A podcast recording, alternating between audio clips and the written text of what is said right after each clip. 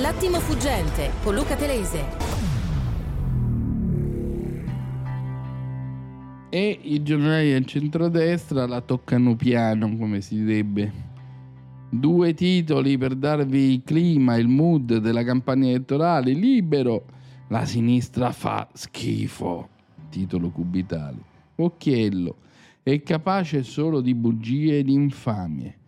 La Meloni accusata di violare i diritti umani, Salvini accostato dai killer dei narcotrafficanti, balle dai giornali dei Benedetti per infangare il leghista e Repubblica si inventa l'antisemitismo della leader di Fratelli d'Italia. E se questo è libero, anche la verità, insomma, si fa sentire il titolo è L'Unione per fer- Europea per fermare la Meloni fa quello che dice la Meloni dopo anni di richieste italiane ignorate e adesso eh, spaventata dalla prospettiva che la leader di Fratelli d'Italia vinca le elezioni, Bruxelles è pronta a ridistribuire i migranti sbarcati e a versare 8 miliardi ai paesi africani perché frenino le partenze. Parla Berlusconi sulla prima della verità. Da me nessuna spallata a Draghi, lo rivoglio nell'Unione Europea.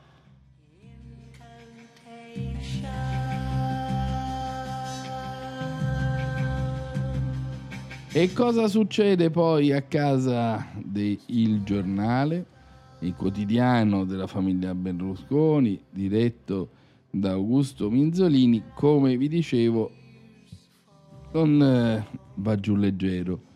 Sinistra in vendita. Poi il sottotitolo è Bazar. Fra Togliani e Bonelli verso l'accordo con il PD di Letta. Sono disposti a tutto pur di portare a casa una poltrona. Berlusconi, fra Idem e Calenda c'è una falsa alleanza. Allora capite bene che siamo già nel clima della campagna elettorale, al muro contro muro e botte e risposte molto duri. Ma, ma ancora più interessante è la stampa che ci aiuta a raccontare la conferenza stampa di Draghi. Peter ce ne dà un altro assaggio, cambio di passo e noi vi raccontiamo il Draghi di ieri.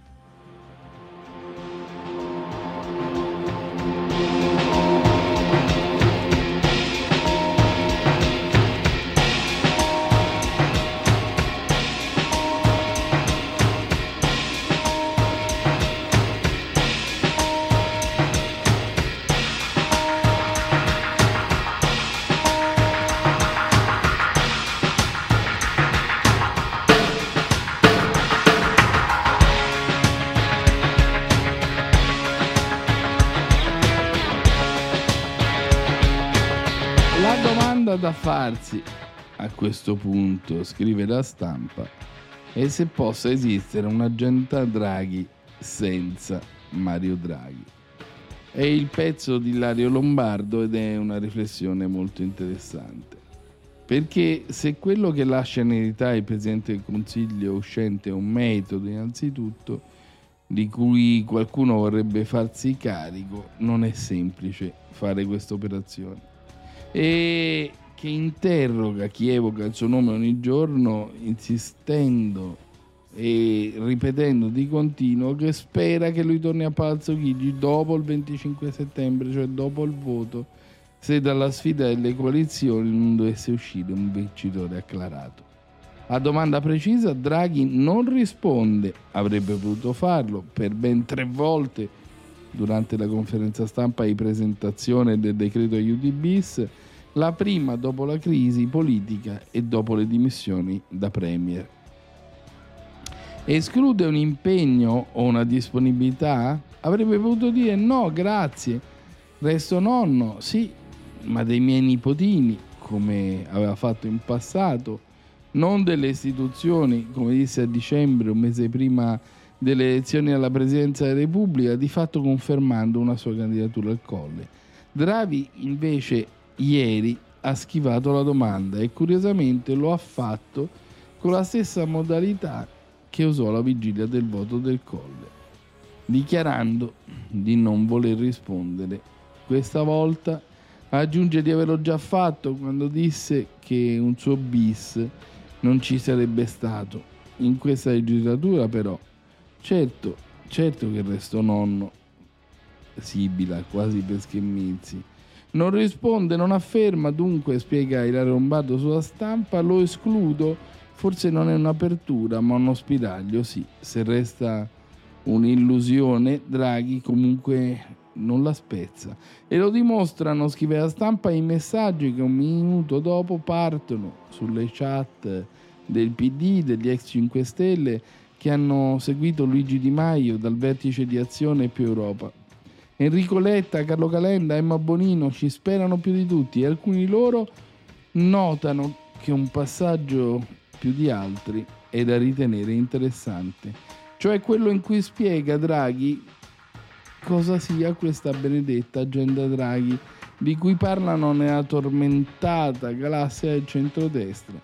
Risposta pronta e credibilità internazionale, il metodo appunto Aggiunge Draghi, secondo la stampa, anche un aneddoto che suona velonosissimo verso i partiti. Oggi, alla fine del Consiglio dei Ministri, racconta, ho fatto tanti auguri di buone vacanze a chi non ha la campagna elettorale e gli auguri a tutti quelli che devono farla. E, e questo augurio sembra un po' un motteggiamento. La leggenda Draghi non è l'agenda dei sogni che propongono i partiti, nella naturale propaganda elettorale, è un metodo. Quando ho iniziato non avevo un'agenda Draghi, dice, che è fatta di risposte ai problemi, di obiettivi raggiunti. È difficile dire che esista un'agenda.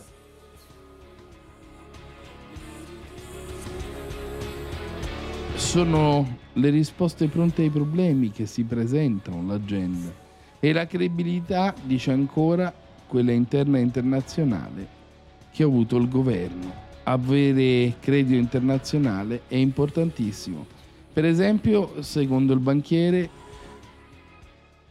eh, è importante a spiegare perché l'Italia cresce in maniera straordinaria. Una curiosità Draghi non lo racconta, ma è solo a Lea Orlando del PD a rispondere alle battute del Premier in Consiglio dei Ministri con la sua stessa malizia. La vedo complicata che i sogni di tutti non si realizzano contemporaneamente. Tra tanti sogni venduti dai partiti c'è di sicuro una realtà a tenere presente. Il PNRR non soddisfa gli obiettivi del piano, indebolisce la credibilità è una ragione fondativa del governo Draghi. Il PNRR, che durerà fino al 2026, l'ex governatore della Banca d'Italia si dice certo che qualsiasi governo rispetterà gli impegni presi sulle risorse europee, un ottimismo che sa di speranza, che incornicia una fotografia con molte più ombre. L'autunno sarà duro, Draghi non lo nasconde e la preoccupazione è anche perché sul futuro grava un'incertezza politica che maggioranza di governo e geopolitica, guerra in Ucraina, venti di guerra a Taiwan stanno facendo salire. Il Premier però corre sull'ampio perimetro che ha concordato con il Quirinale sugli affari correnti. Fino a quando resterà a Palazzo Chigi avrà il potere di proteggere la ripresa. Ecco la fotografia di che cosa ci ha raccontato Draghi ieri, una conferenza stampa segnata da alcune risposte che abbiamo letto, sviscerato da un non rispondo a questa domanda che addirittura viene letta come un'apertura perché non è un no secco, dalle battute sulla credibilità che l'Italia deve avere in Europa, altrimenti l'Europa potrebbe avere un atteggiamento meno benevolo Ecco, queste conferenze stampa del Presidente del Consiglio impattano direttamente sulla campagna elettorale.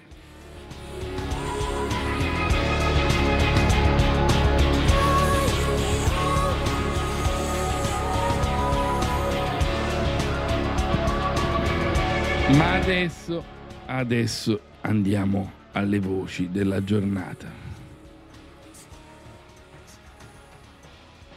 Ecco le dimissioni di Musumeci, un messaggio sui social. Un saluto a tutti. Il 25 settembre in Sicilia si voterà anche per le regionali, oltre che per le politiche, come avverrà in tutta Italia. È una decisione, sofferta naturalmente, meditata, che ho adottato alcuni minuti fa dopo averci pensato per alcuni giorni. Non c'è nessun motivo politico alla uh, fonte di questa, di questa, decisione. Sono quasi tutte ragioni eh, di ordine tecnico, di ordine procedurale, ecco, dettate dal buonsenso. Ce ne sono almeno quattro motivi perché si debba votare il 25 eh, di settembre in Sicilia. Il primo, la chiusura delle scuole. Si vota nelle scuole negli edifici scolastici. Bisogna interrompere le lezioni. Una cosa è farlo soltanto per il 25 settembre, altra cosa è farlo anche per il 6 di novembre, quando eh, scade naturalmente la legislatura della regione e dell'assemblea regionale siciliana. Non ci possiamo permettere il lusso di tenere giornate intere con la scuola chiusa. Secondo motivo, eh, crescono oh, i casi di contagio eh, Covid. Lo abbiamo visto in queste settimane e siamo in estate. Immaginate cosa potrebbe accadere con l'arrivo dell'autunno alla luce delle esperienze che abbiamo maturato nei due anni eh, precedenti. Se aumentano i casi di contagio, noi non possiamo garantire a tutto il corpo elettorale, e Dio sa quanto abbiamo bisogno di combattere l'astensionismo, non possiamo garantire a tutto il corpo elettorale di poter esercitare il diritto al voto, quindi di andare nella cabina. Terzo motivo, tre mesi e più di campagna elettorale. Già eh, si sta cominciando per le politiche, significa che i partiti, mentre sta per concludersi la campagna elettorale per le elezioni nazionali, debbono raccogliere le firme, preparare le liste, cercare i candidati, definire i simboli per le elezioni regionali. Assurdo, impossibile. Uno sforzo sul piano organizzativo che crea soltanto disordine e non serve al buon andamento delle due campagne elettorali, non serve alla democrazia, non serve alla partecipazione della gente. Quarto motivo che credo sia il più importante, comunque il più significativo, i costi che deve affrontare la regione, che, debbono, che deve affrontare la istituzione pubblica per garantire il diritto al voto, quindi i seggi, i componenti dei seggi, i servizi eh, collegati. Parliamo di circa 20 milioni di euro, non sono oh, oh, pochi centesimi. E, se si dovesse votare il 25 settembre e il 6 di novembre, 20 più 20 significa quasi 40 milioni di spese. Non, non è possibile e il buonsenso dice di no. Ecco, sono questi i motivi eh, essenziali che mi hanno indotto ad anticipare la conclusione di 40 giorni circa eh, della legislatura. Tutto razionale, eh? ma quanta amarezza leggete in queste parole, in questa rassegnazione. Sì, i costi, ma si dice solo ora e si sceglie solo ora perché c'è una mini crisi in corso aperta dalla sfiducia di Miccichè in Sicilia. Ma attenzione, gaudete, Magno Gaudio. Magno Gaudio è tornato Red Ronnie e parla delle pompe di benzina. Stasera, per far capire come, come, siamo, stasera sono andato a fare benzina, ok? Diesel anzi, ok? Ho messo dentro la carta di credito e io avevo a disposizione solo una colonnina, colonnina numero 8. Bene, colonnina numero 8 prevede benzina e diesel. Bene, metto dentro carta di credito, tutto ok. Mi chiede, Fai benzina o diesel? Che cazzo te ne frega? Hai il contatore dei soldi, io metto dentro. Semplicemente vogliono associare il mio numero di carta di credito alla macchina che ho. Mettendo diesel, mi associano diesel e vendono i miei dati. Capito come funziona? Noi siamo tutti per entrare nei loro algoritmi. Vabbè, fantastico. La colonnina gli chiede vuoi benzina o diesel ed è un grande complotto per individuare se Red Ronnie va a caffè o a GPL. Ma mamma mia, Red Ronnie, Dio ce lo benedica e salvi quando ci racconta queste cose, il monitoraggio del motore della macchina di Red Ronnie. È nata una nuova formazione, Unione Popolare e la capitana Luigi De Magistris che spiega siamo noi il paese reale. Noi proveremo nei prossimi giorni a mettere in campo storie credibili che rappresentano quel paese reale che non si sente adeguatamente rappresentato nelle istituzioni politiche e mi sento anche da portavoce di, questo, di questa coalizione di ringraziare non solo alcune persone che stanno qua vicino a me, che adesso modo, avrete modo di ascoltare direttamente, ma anche tutti quelli che ci hanno creduto sin dall'inizio. Marta Collot, Giuliano Granata, Maurizio Acerbo, intellettuali come Piero Bevilacqua, Filippo Barbera, i compagni e le compagne di Paese Reale, Partito del Sud, Manifesta, Dema, Rifondazione, Potere al Popolo, ma tantissime donne e tantissimi uomini. Siamo davvero tanti e dobbiamo fare un lavoro enorme in questi giorni. Poi noi parleremo di quello che vogliamo fare appena il popolo ci eleggerà, raccontando ciò che nella vita però abbiamo fatto. Che qua sentiamo tutte le solite belle parole, le belle promesse e propaganda, ma da parte di chi ha governato e ha fatto esattamente il contrario di quello che adesso dirà e dice in campagna elettorale. E Calenda difende Renzi. Ho trovato incredibili gli attacchi a Italia Viva. Come sapete, Azione da sempre ha detto che liberali, socialdemocratici e popolari avrebbero dovuto fare un governo insieme. Invece c'è come l'idea, quest'idea che ma perdiamo cavolo, così puniamo anche il Partito Democratico. Ma non è il mio obiettivo punire il Partito Democratico.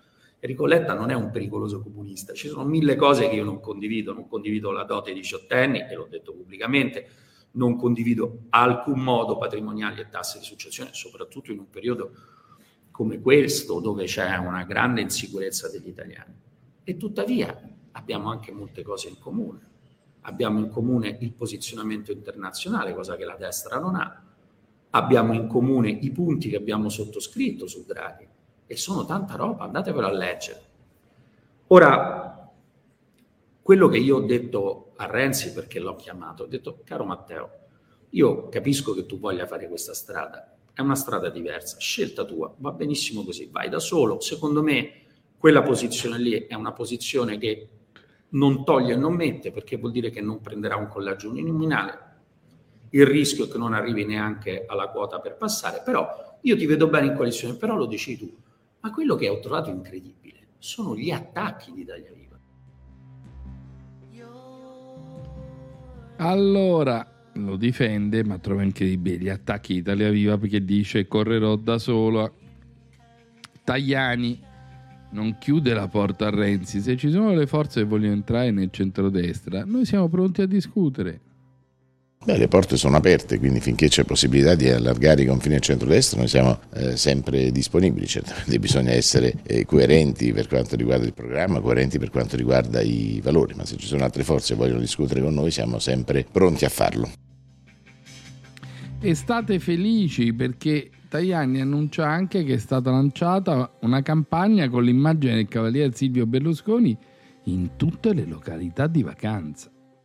Siamo ancora in fase di pre-campagna elettorale, ma Forza Italia è mobilitata in tutto il Paese. Abbiamo lanciato anche una eh, campagna con l'immagine del Presidente Berlusconi eh, in tutte le località di vacanza per eh, ricordare agli italiani che il 25 di settembre si va a votare e che si dovrà effettuare una scelta di campo e Forza Italia sarà protagonista del campo del eh, centro, del centrodestra alternativo alla eh, sinistra. La Meloni va in Versiliana, ospite della più famosa rassegna letteraria della costa tirrenica, e spiega La coalizione che ci affronta è composta da gente che non ha motivo per stare insieme. Da una parte la semplificazione io la considero un'ottima notizia, dall'altra francamente diciamo la coalizione che eh, ci, affronta o che ci affronterà o che potrebbe affrontarci perché ancora non si è definita mi sembra molto eterogenea. Cioè alla fine se lei va a guardare è, è, diciamo, è in piccolo la stragrande maggioranza della realtà che ha portato alle dimissioni del governo Draghi. C'è un pezzo di 5 Stelle, c'è il PD, e c'è Calenda, e c'è un pezzo di Forza Italia, e c'è, c'è tutta gente che sta insieme e che normalmente fino ad oggi, diciamo, di ragioni per stare insieme non è che ne avesse molte. Di Maio odiava il PD, e, e quelli che stavano ovviamente in Forza Italia osteggiavano eh, eh, Di Maio e il PD eh, Calenda eh, ce l'aveva con, soprattutto con i 5 Stelle e oggi ha un pezzo di 5 rischia di avere un pezzo di 5 Stelle. La sinistra di Fratoianni, quelli ce l'hanno sempre con tutti. Cioè non so come sia facile così mettere in piedi un programma. E Calenda vuole porre un ultimatum. Basta parlare di destra e di sinistra, ma facciamo soltanto cose utili per chi amministra la cosa fondamentale non è se un provvedimento di destra o di sinistra, ma se utile o non utile. Questa categoria della destra e della sinistra, peraltro questa legislatura tutti si sono alleati con tutti, è una cosa che viene usata in particolare da Berlusconi perché ci ha fatto una cantilena per 30 anni, peraltro facendo al paese molto male. Viene usata solamente per prendere i voti, fine, non c'è nient'altro perché le cose che vanno fatte, qualcuno mi deve spiegare se un termovalorizzatore o un rigassificatore che cos'è, di destra o di sinistra. La Meloni che sta parlando con le imprese guida la protesta contro il rigassificatore a Piombino e le imprese senza quel rigassificatore a Piombino hanno gli stop produttivi. Quindi per favore piantiamola di, di parlare tutto il giorno di destra e sinistra e pa- pa- incominciamo a parlare di qualità e esperienza delle persone, primo, e poi programmi, quello che vogliono fare. E quando vi sentite dire che vi daranno 80 miliardi di euro come promette la Meloni, sapete per esperienza vissuta che vi stanno prendendo per i fondelli. Luca Bottura, il noto giornalista satirico, se la prende con Salvini e dice, in fondo è stato un ministro scadente eh, Salvini in tutti questi anni ha parlato spesso di immigrazione. Che ridere. Anzi, aggiungo, ha parlato solo di immigrazione, perché Salvini sa parlare soltanto di immigrazione. È stato un ministro ehm, piuttosto scadente, abbiamo appena visto qual è il ministro di destra che ha fatto qualcosa per fermare i flussi disperati, cioè Minniti. L'altro giorno il PD ha fatto persino una slide che ha pubblicato sui social dicendo guardate che ne abbiamo firmati di più noi, quindi voi continuate a considerare il PD come se fosse estrema sinistra, si vantano di eh, seppellire sotto il tappeto quella che evidentemente eh, andiamo a pensare che sia spazzatura umana. E attenzione perché Carlo Calenda ha diffuso proprio in questo istante via WhatsApp un messaggio che chiude la porta a qualunque trattativa. Abbiamo fatto una scelta di responsabilità molto sofferta ma a condizioni nette non siamo disponibili a rivedere nessun punto di quanto sottoscritto.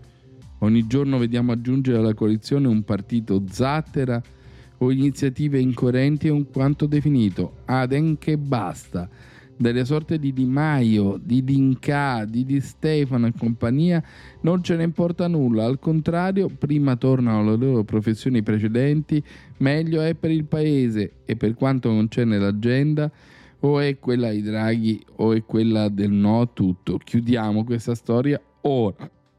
Beh, se questo serviva a rasserenare gli animi in vista della trattativa, credo che sia molto chiaro che si sta andando al muro contro muro. Adesso ci fermiamo ancora per la pubblicità e poi torniamo con l'uomo che questa trattativa la sta facendo proprio ora, uno degli uomini, uno dei leader, Angelo Bonelli, segretario portavoce dei Verdi. L'attimo fuggente. L'attimo fuggente. L'attimo fuggente con Luca Telese ritorna tra poco.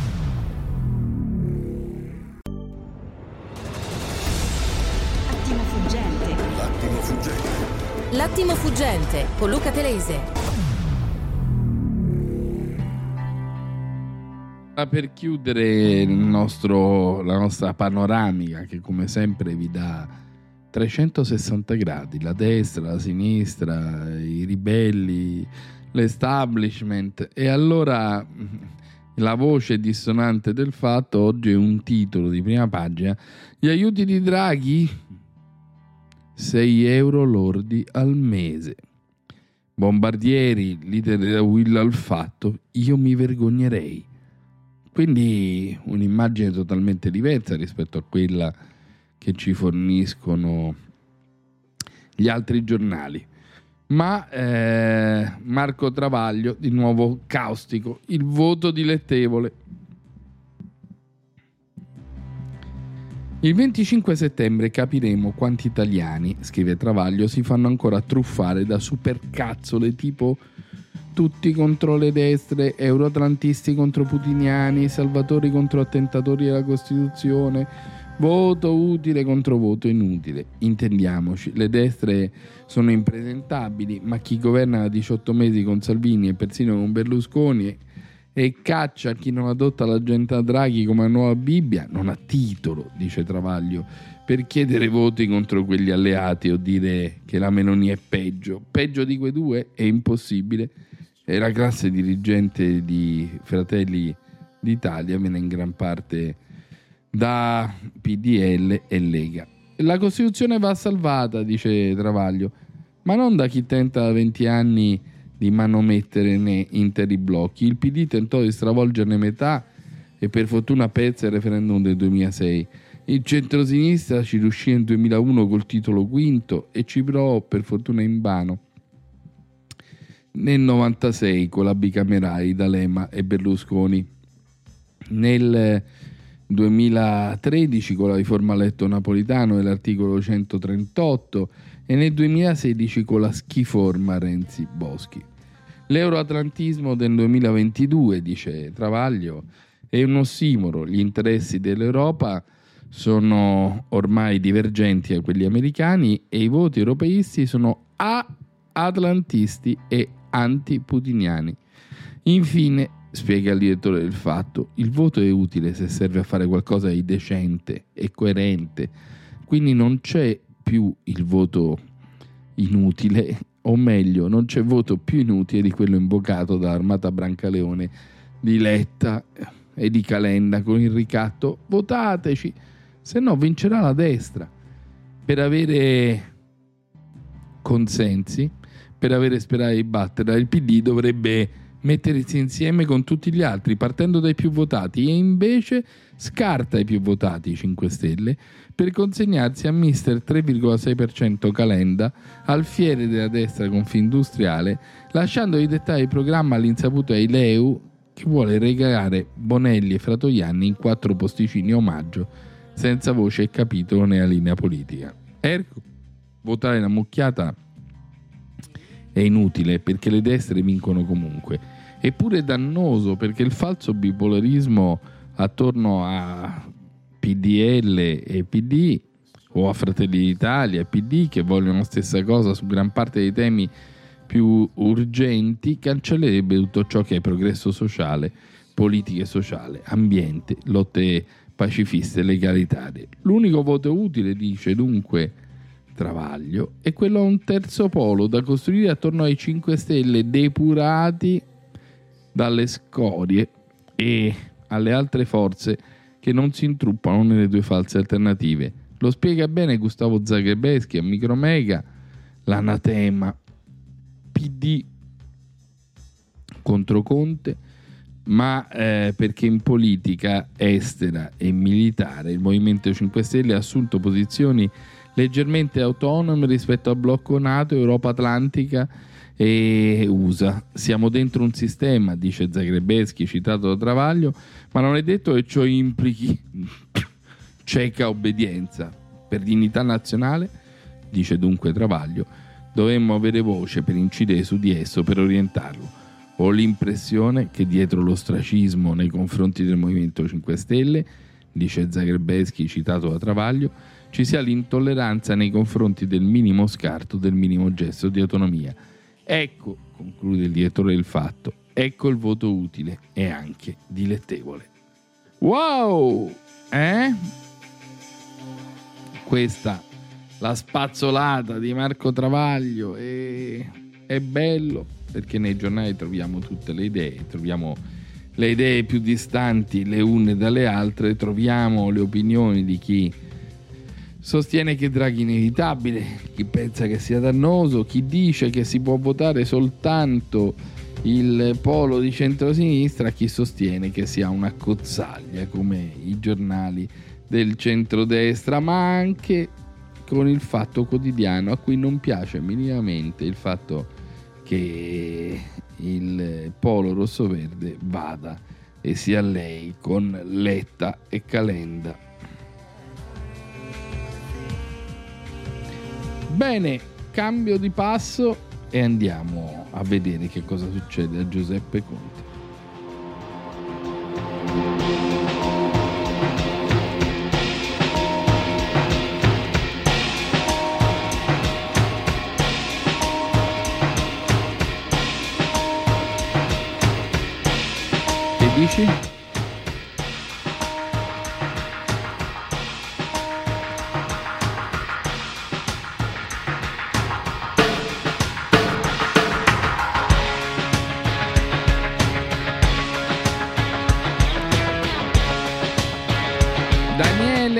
Capezzone sulla verità. Caustico con Conte, che definisce sempre più isolato come è noto, non esiste un premio Nobel per la matematica, ma se esistesse, non occorrerebbe esserne vincitori per fare quattro facilissimi conti e comprendere la situazione disperata del Movimento 5 Stelle. Tuttora, infatti, nonostante una miriade di micro e macro scissioni, i pentastellati contano ben 97 deputati e 62 senatori, 159 bocche da sfamare ma se si considera per un, vero, un verso il crollo dei sondaggi e per l'altro la riduzione dei numeri di deputati e senatori, sarebbe un autentico miracolo riportare nel prossimo Parlamento 70-80 fortunati. Si comprende bene dunque il clima luttuoso tra terzo mandato precluso, lunghi e onerosi mutui già accesi, un tenore di vita a cui si è abituati da qualche anno, attività lavorative pregresse spesso inesistenti o assai modeste, il rischio per molti, non metaforico, è di divenire aspiranti percettori del reddito di cittadinanza. Così in queste ore da parte dei più scafati è in corso un'attività di incoraggiamento verso i colleghi messi peggio, la promessa di farli assumere come collaboratori parlamentari dai rieletti e di farli divenire in futuro consiglieri regionali eh, nella propria regione, di valorizzare le loro ignote esperienze e competenze con nuove candidature a livello locale. Altri invece, scrive Capezzone, per non essere licenziati agli elettori si sono licenziati minuti prima soli e il caso dell'ex viceministro Stefano Buffagni, non sono uno zombie, ha fatto sapere ieri, ma sono sempre stato un battitore libero. Rispetto agli impegni con i cittadini, torno volentieri alla mia professione. E ancora, con una surreale ammissione postuma di dissenso, i navigator mi sembravano uno spreco. Ho lavorato perché non venissero creati, ma per spirito di squadra in tv li ho difesi. E così anche altre cose che non mi convincevano. In tutto questo dramma, dunque, si consuma il problema di Giuseppe Conte il Niet al terzo mandato eh, di Beppe Grillo ha fatto il vuoto intorno a lui e nel frattempo si allungano le ombre minacciose di Virginia Raggi, Alessandro Di Battista, aspiranti leader più adatti all'ex premier, dell'ex premier con la poscetta, una stagione di urla e barricate.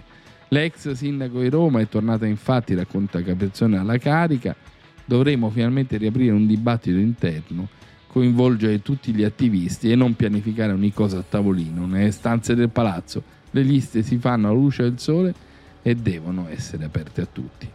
Bene, questo è il clima, il problema e ovviamente Capezzone è un avversario del Movimento 5 Stelle, Ma è vero che si è creato questo tema. E poi fate subito di conto, se non vinci nei collegi nominali, questo è il problema dei 5 Stelle, ma anche del Partito Democratico, prendi soltanto la tua percentuale di proporzionali. Però siccome i seggi proporzionali sono relativamente pochi, quindi stiamo dicendo che alla Camera sono 280, se prendessi un risultato clamoroso il 20% vorrebbe dire avere 57 seggi sicuri, non di più.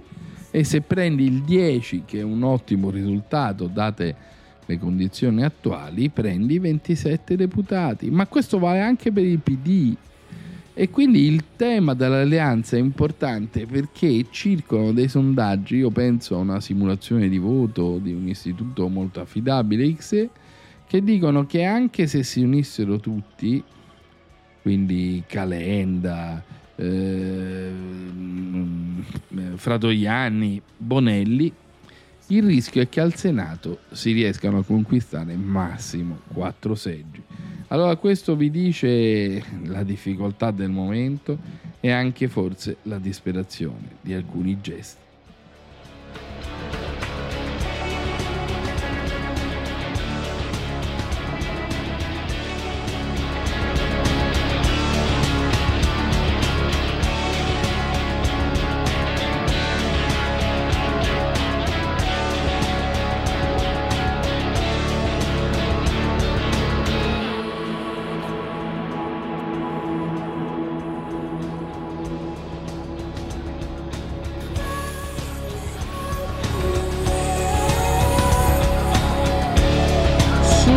Domani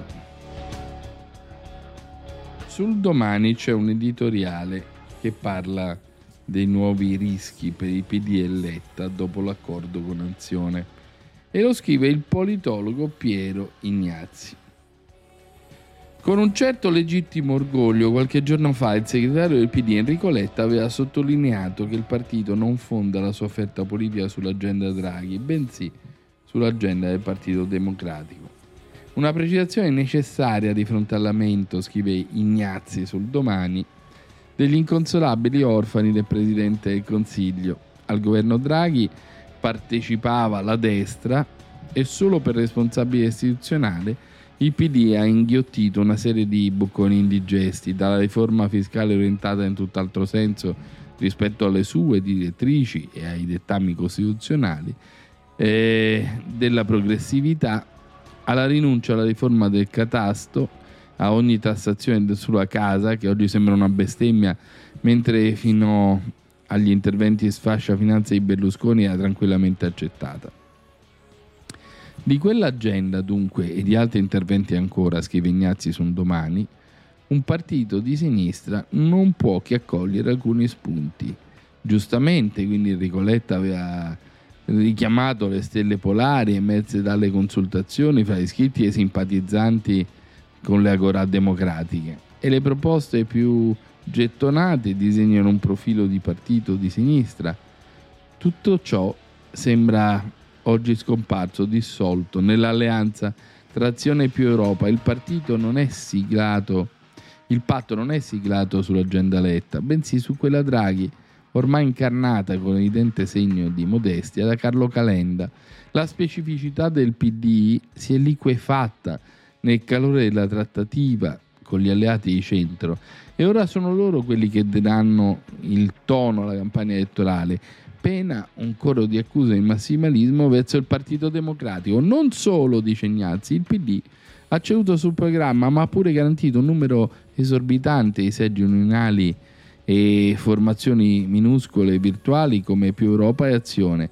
La scelta di Letta rimette in moto tutto. Il fronte democratico corre una serie di rischi, eh, può perdere oggi la componente verde-rossa in ascesa il, per il cambiamento climatico percepito da tutti quest'estate e, e con i Fridays for Future Esaltare dunque il profilo laburista del Movimento 5 Stelle, rinvigorito dal suo appello anticasta, dalla conferma del limite dei mandati, fare di Calenda il magnete delle elezioni con connessa aspirazione politica e leadership sullo schieramento e infine depotenziare il risultato elettorale del PD impedendogli di giocare il ruolo di pivot nel prossimo eh, assetto politico.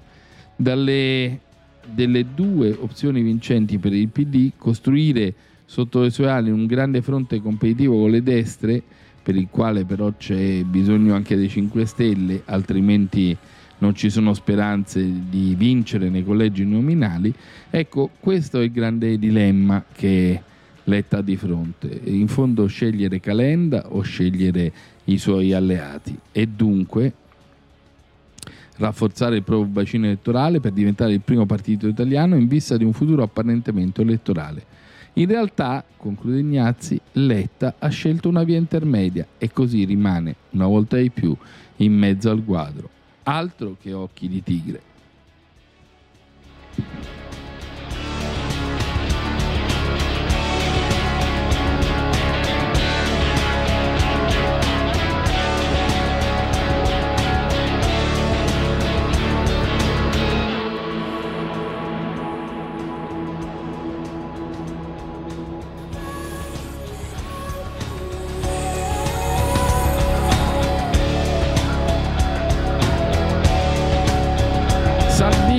A zona bianca, avendo 6 milioni di italiani sotto la soglia di povertà, non possiamo permetterci di ospitare i clandestini da mezzo mondo.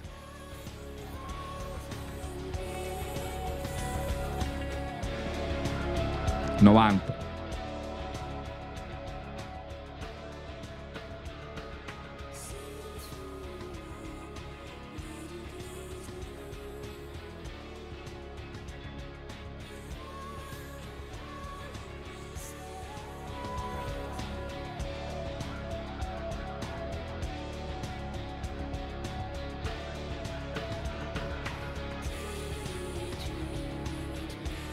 Bini, allora sentiamo Gualtieri sui rifiuti a Roma, l'altra grande telenovela e forse una svolta, il termovalorizzatore per una città più pulita. Gualtieri.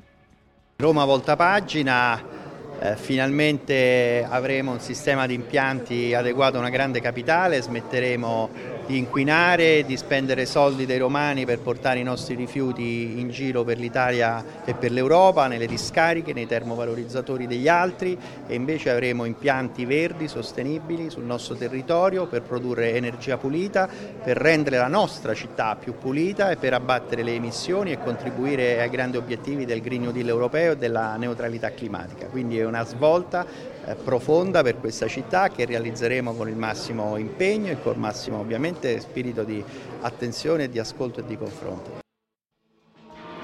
E poi Gasparri che chiude la saga di Calenda anche con un po' di irrisione, di ironia.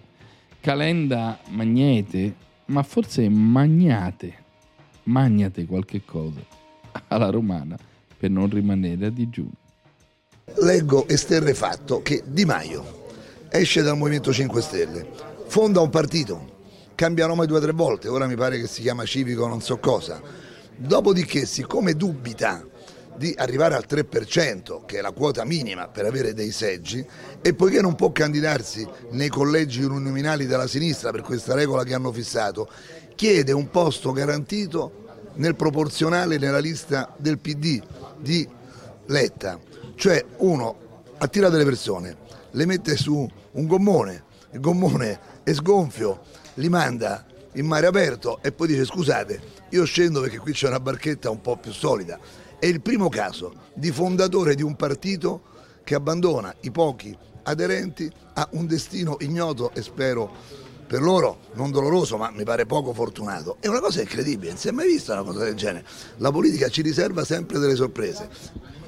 Invece Letta ha detto che Calenda potrebbe essere un magnete per gli elettori di destra, lei come risponde? Un magnete? Magnate? Non lo so che devono fare, sperano di mangiare in qualche maniera rimediando un posto, più che un magnete, magnate qualche cosa, per non rimanere a digiuno, per cui forse c'era un refuso. La frase pubblicata da Letta conteneva un errore, come diceva una volta Guareschi in celebri vignette, quindi invece che E, magnete, era A magnate, ma resteranno a digiuno. Resta l'ultimo grande tema, l'ultimo grande punto di angoscia, quei rumori di guerra, quegli aerei che volano sul cielo, molto lontano da noi, ma in realtà molto vicini perché potrebbero creare un cortocircuito.